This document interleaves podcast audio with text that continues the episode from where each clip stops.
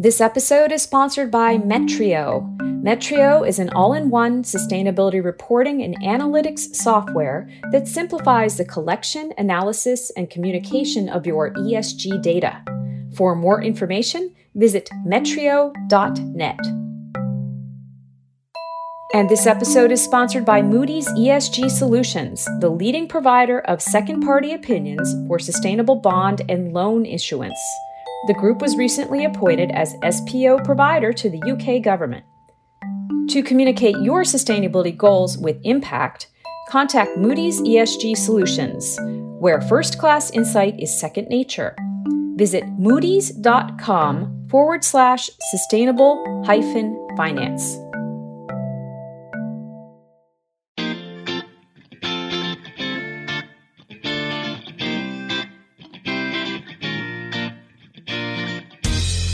From GreenBiz Group, welcome to this week's edition of 350.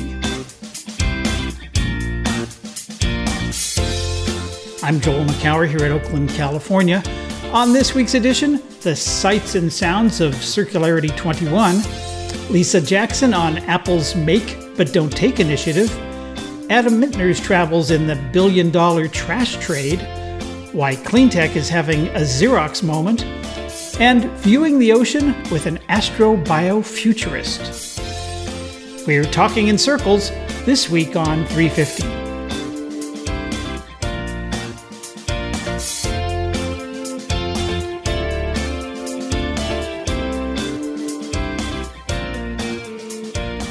It's June 18th, 2021. Welcome to another episode of GreenBiz 350.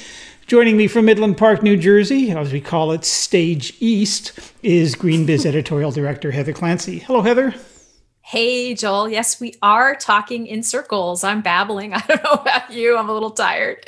How are you? I'm good. I don't have to ask you how your week was because we were together uh, at least virtually all week as we did this, uh, participated in this great event. And we're going to spend a good amount of time uh, in just a minute or two uh, with Lauren Phipps and Suze Oki, the two women who really put it together and hosted, co hosted the event. And we're going to pick some of the, uh, the great moments and play some clips for those of you who weren't able to get there or for those of you who were able to participate and want to hear some of the what we liked and what we were inspired by.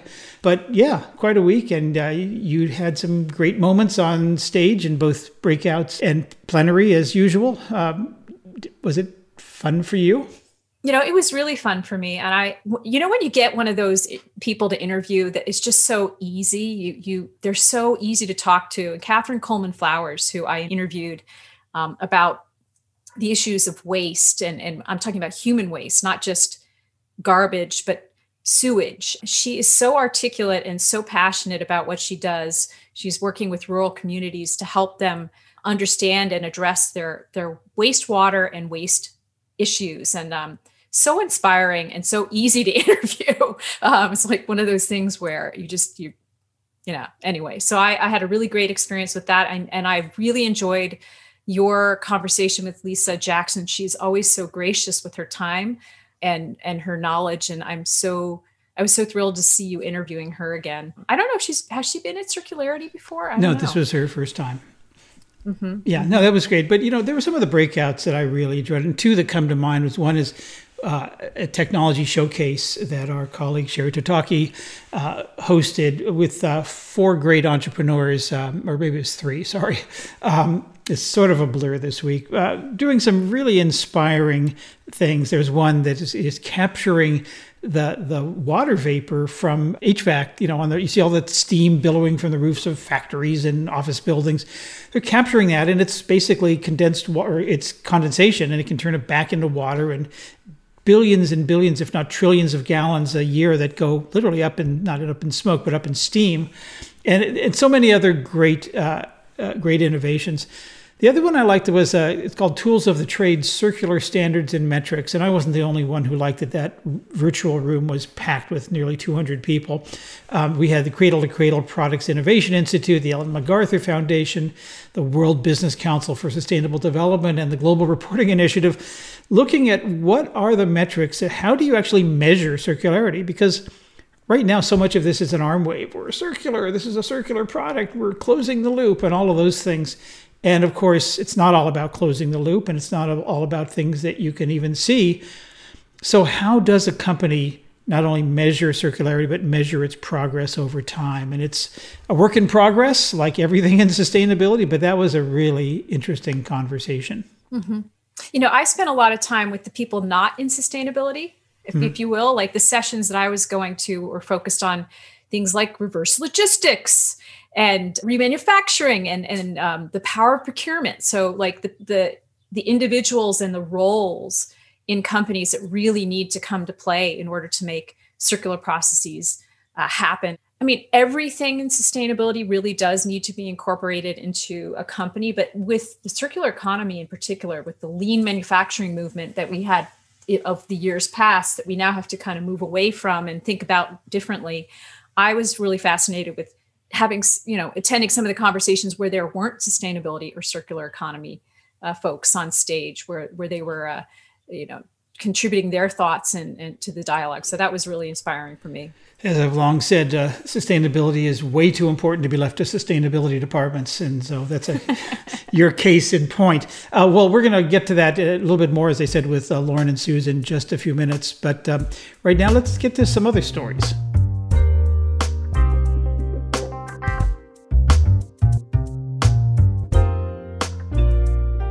The Xerox Palo Alto Research Center, aka PARC, pioneered many of the personal computing devices we now take for granted, such as the mouse. More recently, however, it has branched out into clean tech research and development. One of its most visible projects is using electrochemical concepts to remove humidity from the air, a breakthrough that the company claims has the potential to reduce energy consumption by 80%. I spoke with Jesse Rivest, Vice President and General Manager of the Xerox PARC organization, to get a sense of how the technology, which will be alpha tested in late 2021, might find its way to market. Spoiler, you probably won't see this in air conditioning retrofits. In theory, though, an air conditioner using the Xerox component could be used in either industrial, commercial, or residential settings. But like me, one of the first things you're probably wondering why is Xerox interested in air conditioning in the first place? It, it's surprising for a couple of reasons. First of all, you probably don't associate air conditioning with clean tech in general. And then, second of all, you almost certainly don't associate air conditioning with Xerox. So I'll, I'll try to hit on both of those. For the first one, the goal of all of our clean tech research is mitigating greenhouse gases and mitigating climate change. And so, from that perspective, we're not just focused on how can we make more solar panels or things that sound traditionally clean tech. We're very focused on where are the emissions happening and what can we do that will have meaningful impact in greenhouse gas emissions. And so, when we look at where those are coming from, it's scattershot, right? There's no one major thing. It's a whole bunch of little things that add up to be a huge problem. And one of those is air conditioning. Air conditioning is responsible for more than 3% of all greenhouse gas emissions. And 3% sounds small, but 3% is actually more than the entire airline industry emissions combined every year. And so if we could hit really hard on this problem and slash those emissions in half, we could have more impact than eliminating all air travel. And so this is something that really motivates us and suddenly makes it sound very clean techy. And there, there is a pathway for that based on a technology that was invented here at PARC. Um, now I'll touch on the other angle that you could approach the question from is wait a minute, clean tech and Xerox seems to make very little sense. But when you look at the structure of the business, at the end of the day, what does Xerox do? They assemble a bunch of parts, into a printer, they wrap it in sheet metal, they finance it, they distribute it all over the world. In many cases, they own and operate it, they're servicing it, they're providing consumables. And that business structure, which is really hardware, software, and services wrapped together, is very analogous to what happens in the HVAC industry. And even from a brand perspective, Xerox is making the office a more efficient, more productive place. Air conditioning, likewise, makes the office a more humanly efficient and productive place.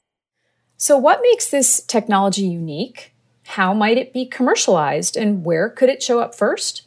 Here's Jesse Rivest with some answers. The key thing that the PARC technology is focusing on is to address the humidity in the air.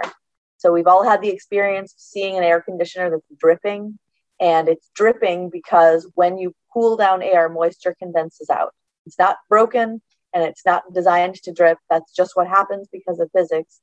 And it's why we have dew on the grass in the morning, is that the air cools down, moisture condenses out. But it turns out that uses up a lot of energy to condense out that moisture.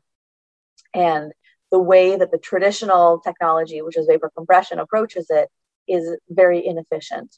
So we've invented a way of doing that much more efficiently, which is based on electrochemistry. And that electrochemistry is not something that any of the HVAC players dabble in. It's not a related competency to what they do. So this is very out of the box thinking in terms of air conditioning. We're talking to partners. We're interested in partnering with HVAC majors to see how we can get this to market faster. Xerox also has great manufacturing capabilities as well as sales, distribution, and servicing. So there's also a world in which Xerox does this independently. We're open on business model. The technology applies to any air conditioning or any dehumidification in the world, um, from industrial to commercial to residential. And what we will look at as our go to market approach as anyone would, is looking at what are the beachheads where there's a really strong pain point in the humidity levels or in air conditioning bills, um, mm-hmm. um, and then work our way down to the smaller price points. The ultimate big win is in India and Indonesia, China, Brazil, emerging markets for air conditioning. And that reason is twofold. One, those markets are growing at two to four times the rate of all the rest of the world's air conditioning because the middle class is emerging. People are getting wealthier, which is wonderful. And they need air conditioning really badly because of climate change. Those regions are getting increasingly uncomfortable. So, the big win for humanity, for the climate, for people's comfort, and for people's safety, frankly, is to be able to get into window units in those countries. And that price point is really difficult and so that's the that's the long-term win while Xerox doesn't disclose the research budget for PARC, you can expect this team to focus on thorny problems in greenhouse gas management, industrial decarbonization, and building energy. Once again, here's Jesse Rivest addressing PARC's overarching clean tech strategy, along with some hints about where its team might be tinkering next. The way we think about this is that there are kind of three categories of innovation that are needed in the world for the reduction of greenhouse gases. And the first one we call radical efficiency. So this is um, energy efficiency for sure. The air conditioner hits on this need, but it's also vehicle lightweighting. It's using less stuff. Xerox is actually strong in this because they are world leaders in remanufacturing. So they take back their big industrial printers at the end of life, they bring them back, they disassemble them, clean all the parts, throw out the broken ones and put together another great printer. And so that radical efficiency is a really important one. Had we started with radical efficiency many, many decades ago as a society, we might not be in this situation. We might not need the other two categories. But unfortunately, the efficiency isn't happening quickly enough. And so the next category that we think about is decarbonization. And decarbonization is effectively fuel switching. Since we're going to be using stuff and fuel, let's figure out how to make it not emit greenhouse gases. And so, to first order, that is electrification and green hydrogen. And there might be other fuels likely derived from green hydrogen, but that decarbonization is something that really needs to be hit on. And unfortunately, we're not going to go fast enough in this. And so, we're going to need the third category, which is greenhouse gas management.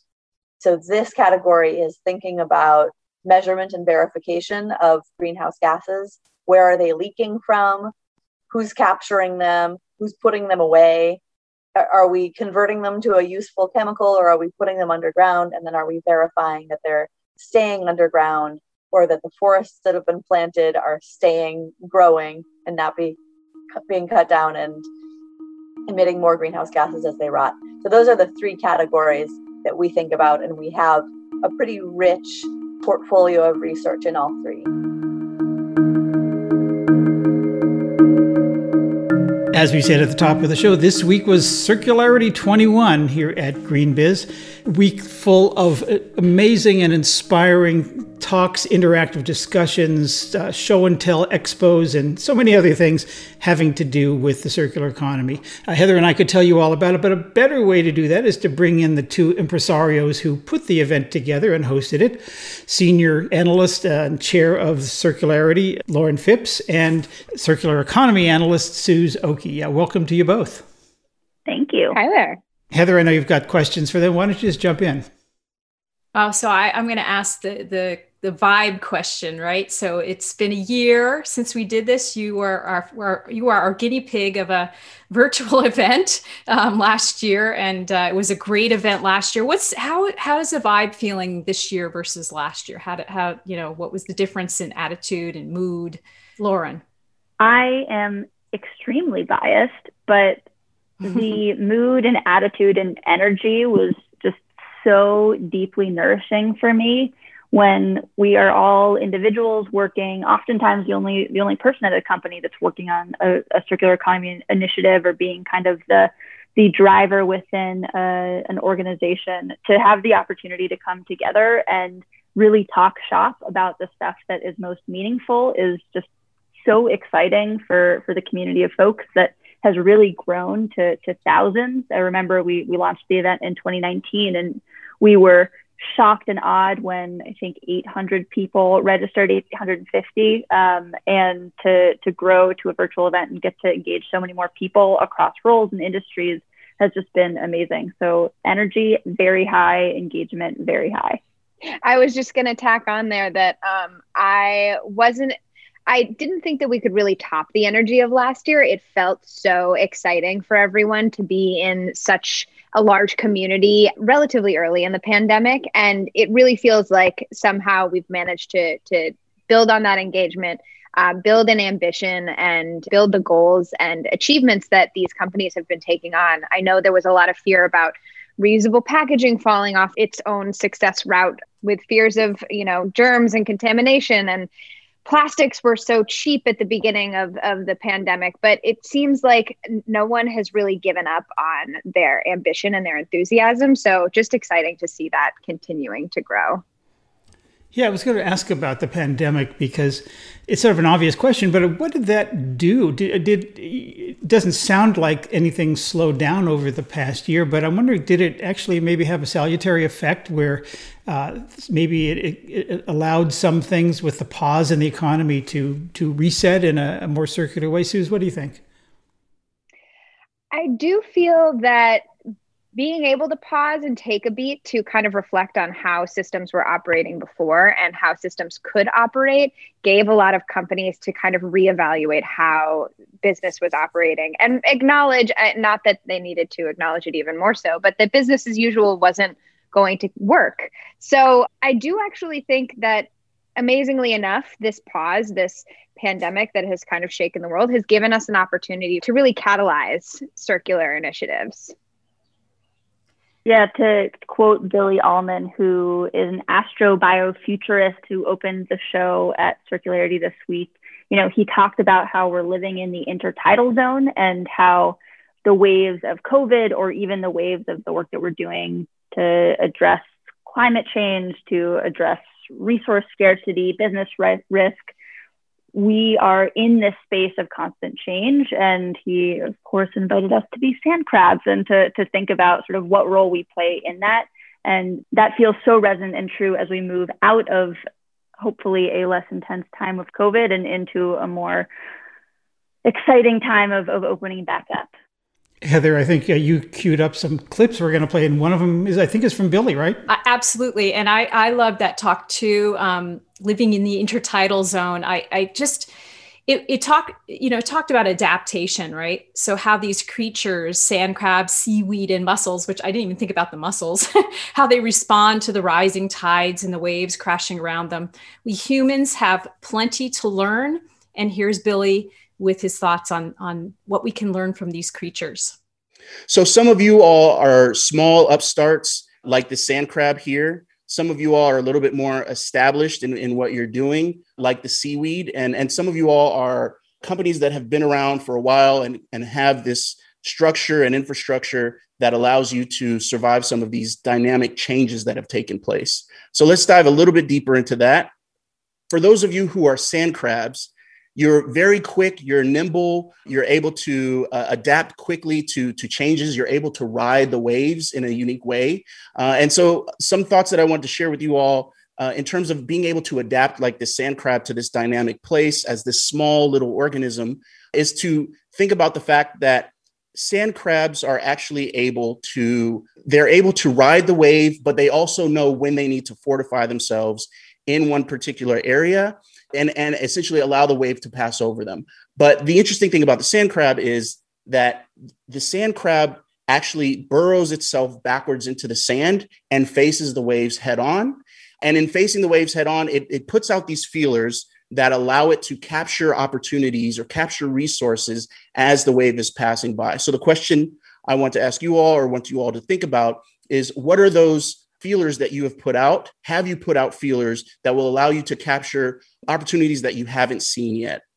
And then the next the next group is, is the seaweed. And the thing that I love about these seaweed organisms and organizations is this the seaweed has itself anchored to one particular substrate or or it's focused on one thing but it also has these little and you can see them in the picture there these little air pockets uh, that allow it to stay buoyant. And so what happens is the seaweed is anchored to one thing but because it has these elements of buoyancy it's allowed to stay upright and still continue producing as it's being flexible and dynamic as possible moving around in the in the waters of the ocean.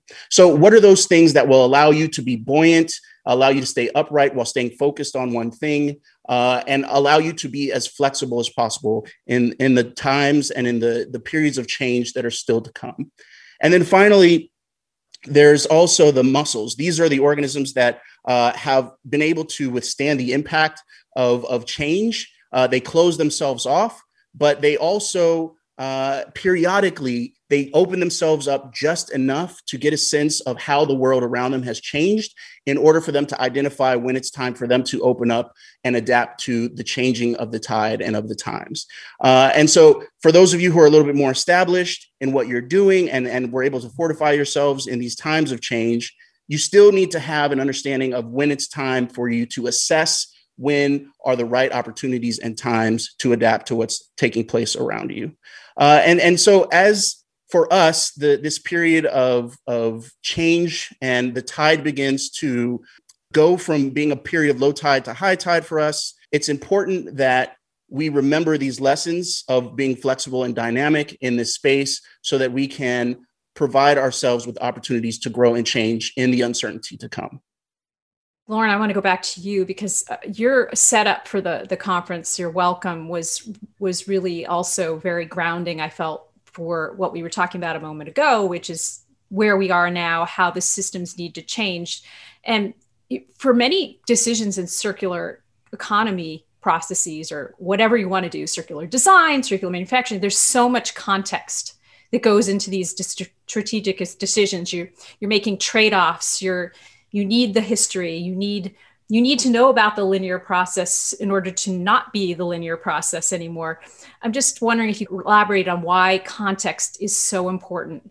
for the strategic decisions we're making right now around circular economy absolutely context is the the difference between kind of having a really good idea in a silo and actually making it work in practice. And at its core, and what I talked about in the opening was systems thinking. And when we talk about the circular economy to, to be circular, you know, so rarely are we talking about closed loops where I'm going to, to make a material and get it immediately back and make it into the exact same thing. That's not really what we're talking about. That makes sense in some contexts, but mostly we're thinking about the way that value flows. And we're thinking about commodities and materials at scale. So understanding your t- context both within the value chain, sort of where you're getting your materials from, where they're going to next, as well as all those enabling factors it takes to ensure that value does indeed continue to flow, whether we're talking about kind of those partnerships and collaborations, whether it's the storytelling and engagement to ensure you're getting back a garment for resale, whether you're thinking about any other part of a circular system. Um, that context is so important. And I think that's sort of what we tried to to do this week at Circularity was give people a space and an opportunity to really think critically about what their context is, whether it's economic, political, social, cultural, um, or, or material, or anything else. I love that uh, presentation on Wednesday by Joe Macleod talking about consumer endings. He's an endineer. I think that's the way you say it, looking at the end of life. And that's the part of the context that I, I don't think we see often enough. And I, I, think that spoke to me directly and connected to your your great opening about the importance of thinking in terms of context. And you know, we're, we're all about making the next bright, shiny object, and we don't think about where that goes afterwards and, and designing for that and thinking about the marketing and everything else that goes into that, the, the offboarding, as he called it, as opposed to the onboarding, which is where we get someone excited about something to, to then buy it and use it. That struck me as, as sort of a different take. And is that part of what you're talking about here, Lauren? How does that fit into this, this whole idea of context? I definitely think that's part of the context, but I actually love to hear what Suze has to say about that, given that she is a design thinker by trade and training. Absolutely. Um, I really see design as this really incredible opportunity. And as you noted, and as was noted by Joe Macleod on the main stage, I think so much focus has been spent on the onboarding experience. And I think companies really see the value in roping in the consumer in that process. And it's such a shame that there hasn't been as much value seen in the opportunity at the end of the product's lifespan. The consumer is just as much a part of the process there. They are, and there's just as much an opportunity to create value for them and to create value for your business if you're thoughtfully engaging them at the end of the process. And I really think that if we more strategically think about design and expand our perception of what design is to more thoughtfully curate for not just the customer, but for the product's lifespan, um, we're going to see more successful companies, more successful circular economy, and more robust and engaged consumer base. Yeah, I loved the uh, thoughts from Natalie Hollinger. Is that how her name is pronounced, Lauren? Right afterwards, she's a behavioral scientist, and um, she had a she she built on on that that discussion about how how you make it exciting and interesting for consumers to want to do this and and how you make it part of the experience and i, I really appreciated her thoughts on that because they, they built really well on top of the design thinking that that Joe was was emphasizing. I'm curious. I'd love to have um, hear more about what each of you felt were like your favorite moments. I know it's hard to pick because like your children, you don't want to pick a favorite child and all that good stuff. But were there um, particular moments of the event that that really struck you that made you think differently that just made you step back and go whoa. Um, i'm going to start with you lauren. Definitely hard to choose. The first thing that came to mind was hearing from adam minter. He's a bloomberg columnist and author of a couple of fantastic books. He's someone that i just personally look up to a lot and, and just think he's an incredible storyteller. So it was exciting to have him on stage talking about something that I care so much about. Uh, we also, in preparation for the event, had a chance to talk a little bit about Ghana, where we both spent some time. So that was really a lot of fun. But he asked this question that I saw really resonated with the chat at the event, which was who defines what is waste? Is it the person who throws it away or the person who th- picks it up and works out what to do with it next or something like that? Um, and, you know, it's a simple question because you know the circular economy we talk about redefining waste and reimagining waste and designing it out of our systems. But when we pause and just recognize yes in theory that is what we would like to be doing um, there's a big gap between that and the reality mm-hmm. that waste is all around us and certain communities are more impacted by waste mm-hmm. and it gets at some of the conversations around justice and power and mm-hmm. environmental justice as we think about having a just transition to a circular economy and ensuring that what we're building doesn't just recreate some of the same challenges inherent in our linear system so adam minter's talk was definitely a highlight for me so let's hit pause on that and let's let's play that that clip because it was a really i mean just everyone you could just hear the collect even though we were virtual you could hear the collective gasp like oh, whoa wow. And so now you can hear it. So here's adam minter with that question. Who defines what is waste? Is it the person who throws something out Or is it the person who looks at that thing that's been thrown out and decides that, hey, I can reuse it? If I toss this charger into the trash and say it's e waste, am I right? Or is the person who pulls it out and says, hey, wait a second, I can reuse that? Are they correct? This is the question that's really troubled me the last few years. And I think it has a really big impact on how we build circularity, not just in developed economies, but developing economies. So long as developed economies, the person who throws something away gets to say what is waste, we are going to miss the, the opportunity to look at emerging markets where they have look, look at waste differently, see reuse, repair, and other options before we do. All right, we're taking us off pause now. And I'm going to throw that question over to you, Joel. What was your favorite moment? And I'm thinking it might have had to do with your onstage interview. Well, I'm not so egotistical to say that my favorite moment was the main stage interview that I did. So I'm not even going to say that. But uh, the, having said that, the interview with Lisa was is always great. We've we've had her. I've I've spoken with her on stage, probably four times at different GreenBiz events, and she's always thoughtful and and engaging and wise. And uh, this time we were talking about this um, initiative that they have, well, a few initiatives, but the main one was uh, Make But Don't Take, which is their initiative to make products out of uh, reclaimed, not uh, virgin materials. And it was pretty interesting and, and fairly impressive that uh, how far they've come. Where, and I don't have the data in, in top of mind, but some of their products are 90 plus percent uh, made from reclaimed materials and they're reclaiming uh, very very high percentages from the phones and laptops and things that they're getting back which is not to say all of their equipment. But another initiative that they're doing that sort of ties into this and it ties into a lot of the themes we heard this week at circularity is REJI the racial equity and justice initiative where they're uh, apple is investing in both in, in small mid-sized um, businesses in communities of color and also in um, in academic programs at historically black colleges and universities to increase the number of entrepreneurs who are able to uh, frankly feed into their supply chain and other supply chains over time and so uh, I like their holistic approach. I know there's, you know, Apple can be controversial. They, there's a lot of questions about the repairability and reusability of some of their products, at least by the consumer. Um, but in general, you have to admire how they're approaching this and the holistic view. And uh, I think you've queued up uh, a clip from Lisa, right?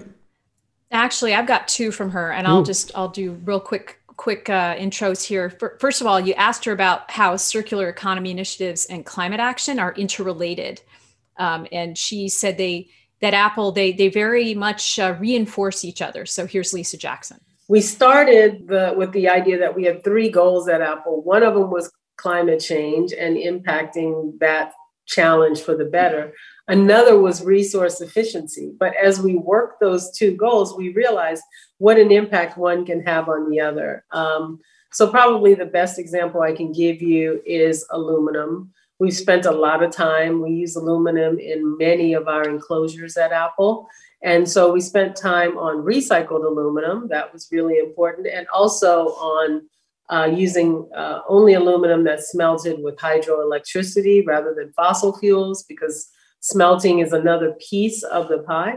Um, because of all the work we've done on recycling, um, our carbon emissions associated with aluminum have decreased by 72% since 2015. So you can see how those two you know, basically play off against each other and in a very reinforcing way. I also really appreciated her thoughts about how Apple is using its buying influence as a bully pulpit to get its supply chain to shift to circular economy processes. Once again, here's Lisa. It's going out um, in the case of aluminum and working with our suppliers, our CNC operators, our enclosure manufacturers and suppliers to say, hey, we want recycled material. In the beginning, it was making sure that they were incredibly careful with the aluminum, you know, scraps that come off of the CNC machines because we knew, I mean, the good thing about our aluminum is it's spec pretty tightly. And so we know that recycling that aluminum is likely to give us the same beautiful, you know, enclosure that everyone associates with our products. But now we're starting to use more and more post-consumer recycle that doesn't come from our own manufacturing. And so it's working with them so that they feel more and more comfortable that Apple's alongside you as we test and qualify and make sure that this these new materials perform and look um, the way Apple customers expect them to look. So the bully pulpit is really about our procurement team. That work happens in our procurement operation. Um, and those relationships, of course, are longstanding and deep. And it's a matter of saying, hey, here's a journey we want to go on with you and challenging them to uh, to use recycled materials is is a big part of that. So, Suze, you're up. What was your moment? Uh, well, obviously, there are so many to choose from, but um, a session that I moderated midway through the week um, was exploring different roadmaps and resources that um, companies are creating to help get us to our 2025 packaging goals. Um, I know that I've been really thrilled to see that we've gone kind of above and beyond the ambitions of just reducing plastic usage, but I think it bears repeating that we cannot um, lose focus and ambition and insight into uh, reducing our plastic consumption and building systems that are going to more effectively make plastic circular. One really kind of eye popping insight that the research report covered is that by 2040, we are going to have 7.7 gigatons of mismanaged plastics if we do not change business as usual today. And I think that the quote was that that's 16 times the weight of the current population of humans on the planet today which is terrifying. Um, so I think it it really inspires me to get this community together and know that there is still that ambition to address this. And again, we we really can't lose focus as we begin to address the the plastic crisis. The closing the plastics circularity gap by Google um, is going to come out today. So, very excited to deep dive into that a little bit more and get some of those insights um, out to the public. All right, Heather, let's wrap this. It's your turn. What's your favorite moment from Circularity 21? Okay, I'm actually going to cheat and queue up something that happened off the main stage. It was a breakout session about the case for remanufacturing. This is something that many, many companies like Caterpillar have been doing a very, very long time, but it's becoming a far more important element of the circular economy. So here is Deborah Dull. She is the principal of manufacturing product management at GE Digital. I just loved this thought. Remanufacturing is the future. When we look at uh, material scarcity risks, we've seen, we've all experienced this last year. We're seeing right to repair laws being passed around the world. We're finding circular operations are a great uh, mitigation strategy against supply chain risk the future will look more like rebuild, reman than we have new builds. That transition will happen, I predict, in the next 10 years, will be mostly refurbishing. This means then for our supply chains, we're going to be pushing more towards what's called lot size one, high levels of individualization, meaning one item is experienced through the world, and we need to know a lot about how it goes through the world so that we can refurbish it in the most efficient way. Some say this focus on individualization is will be the focus of the fifth industrial revolution, but I actually argue we're we're doing it now and we're still in the middle of the fourth industrial revolution. And so I think this gives some validity to all of the digitization we've seen across our value chains. And now we can really use it all for a purpose. Uh, when I look at our own business units doing this, a great example is from our renewable uh, energy business. We have um, a large wind operation. And as part of that, we've got our reman facility in Texas, uh, which covers North America. They built this facility out using the best practices from all across different types of GE businesses, you know, also healthcare, also aviation, and really learning what works. what I love about this facility is they're approaching a way to really imagine scale, which is kind of tough when, again, everything is a unique item, everything is lot size one. So when we think about scale, it looks a little bit different. But using this learning and already sharing uh, with our other operations around the world. I think renewables is really interesting because we tout it as a great source of clean energy, but actually the process of putting up a wind turbine is pretty dirty when we think about uh, concrete that goes into it, the rare earth metals inside of a turbine. And so to be able to operate it in the cleanest, most circular way, uh, becomes really important for us as we look at the life cycle. Ideally, we leave these running forever, and so we don't have that extraction. Um, we can minimize it as much as possible. One area I do want to call out here, though, is we as an industry have a gap in the way that we look at carbon accounting for reuse or remanufacturing. We don't really have rules yet or standards on how to do this. This is a topic that we're exploring together with Philips and others as part of the Capital Equipment Coalition, thanks to PACE and Peter and team at the US Chamber of Commerce Foundation. They're pulling us together and we're starting to really explore this topic. And I'm really excited about where the discussions are going. So many favorite moments, so little time. Uh, but we will be playing some more clips from this week's uh, conference in next week's episode. So stay tuned for that. For now, thanks to Lauren Phipps and Suze Oki, the now very tired and deserving of a good rest impresarios of this week's conference. Congratulations on a great, great event. Thank you. Thanks so much for having us.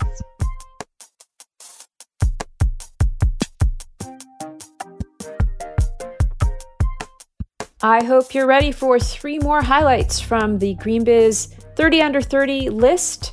We've featured our sixth annual cohort this year, including intrepid startup founders, tenacious corporate innovators, and determined public servants. This is our latest batch. I will let them introduce themselves. Hi everyone, my name is Elizabeth Anaresh and I'm based in Santiago in Chile. I work at the United Nations Global Compact, which is the world's largest corporate sustainability initiative. I've experienced that when people hear sustainability, often they associate it only with environmental sustainability. So climate change, pollution, recycling, biodiversity, and so on, which are all very important topics, of course. However, I strongly believe that social sustainability needs to be an equally important part of the discussion. For example, we know that women and vulnerable groups are disproportionately affected by climate change, and we will achieve more meaningful and long-term solutions if they're at the decision-making table for climate action. So currently, I'm managing our Target Gender Equality Initiative, which is an accelerator program supporting companies to set and meet ambitious targets for women's representation and leadership. So why are we focusing on this? Well, I'm sure you've noticed the many great gender equality policies and programs that companies talk about at sustainability conferences, which is of course a great sign that we're moving in the right direction. However, if you browse their web pages, you'll soon notice that the majority of boards and management teams are fully comprised of men, and most of them looking very much alike.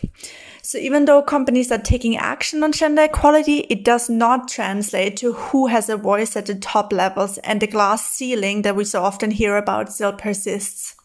So in a nutshell, through the Target Gender Equality Initiative, we're trying to move to holistic and accountable action. Since its launch last year, we were able to more than double the geographic scale of target gender equality.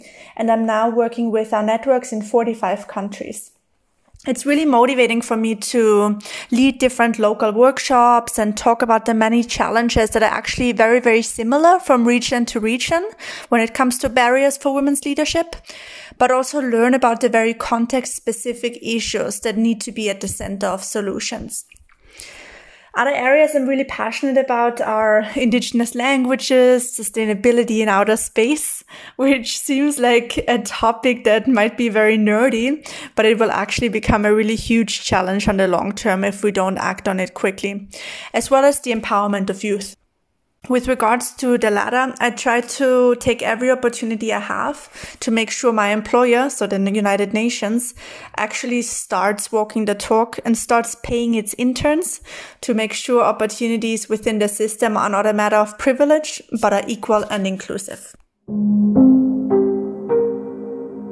Hi, my name is Yashi Shrestha. I'm the Director of Science and Research at Novi, which is a uh, tech platform that is helping brands create more sustainable products by providing ingredient transparency across the supply chain.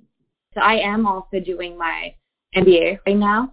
It's all very much driven by the fact that, you know, I mean, you probably know benefit corporations, but how, like, how sustainability in general should be the ethos of businesses in, in general. And so I definitely want to put my have my contribution where you know using green chemistry principles or practices um, in product development and in decisions that's made across corporations is is second nature. I know it's it's a very ambitious or a very high level, but that's ho- where I hope the future looks like. And from me personally, I think education is a huge piece of this the work that I do, and obviously from a product standpoint, there's there's ways you can make a brand or a retailer or a client more aware of what they should care about. But I want to be the um, a thought leader in helping bring forth those innovative ideas and practices that that are beyond just whether or not something is clean according to the current standards, but how do we push that needle even more by now looking at reducing the water consumption or water uses in products or using, you know, looking at packaging. I think that's where my my my passion really lies is right now is, you know, how do we reduce the amount of new plastics that are generated in packaging? How do we incorporate brands look at that uh, from a holistic view to um, not only use better, you know, chemicals that are that are good for her. That's not going to leach into your product, but also like using more um, recycled content or more bio-based content or or just different innovation around packaging to reduce landfill contribution. Hi, I'm Danielle Tejas, and I'm a senior sustainability analyst at REI. I'm really excited about the idea of how businesses can start to derive value from products and services differently. And a lot of that, I think, is through unlocking opportunities in the circular economy. I think businesses are waking up to it that, you know, people like that are our age are looking for more service based. We care about our environmental footprint. We want climate action to happen. So seeing that momentum build and being at this like intersection of environment and business, I think is super exciting. And continuing to like just draw that connection for people and how they can live their life more sustainably through the decisions that they're making and the and same thing for businesses the decisions that they're making are going to have implications for decades to come I think that's pretty exciting. And it touches on climate, it touches on waste, it touches on water, like all these things that are like vitally important to the environment. And that's our 350 podcast for this week. As always, you can go to greenbiz.com slash 350 to learn more about the organization stories and events we mentioned this week. While you're over there, check out our free e-newsletters. We publish a different one every day of the week. Go to greenbiz.com slash newsletters and you'll learn more about them. We love to hear from you. Comments, questions, tips, ideas, complaints, anything you got. Hit us up at 350 at greenbiz.com. Heather and I will be back next week with another edition of GreenBiz 350. Until then, from all of us here at GreenBiz Group, I'm Joel Makower. Thanks so much for tuning in.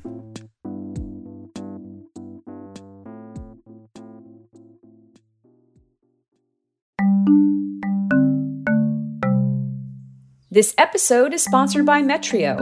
Tired of all the effort required to build your ESG report? Use the Metrio sustainability reporting software to save time and money, allowing you to focus on what matters. For more information, please visit metrio.net. And this episode is sponsored by Moody's ESG Solutions, the leading provider of second party opinions for sustainable bond and loan issuance. The group was recently appointed as SPO provider to the UK government. To communicate your sustainability goals with impact, contact Moody's ESG Solutions, where first class insight is second nature.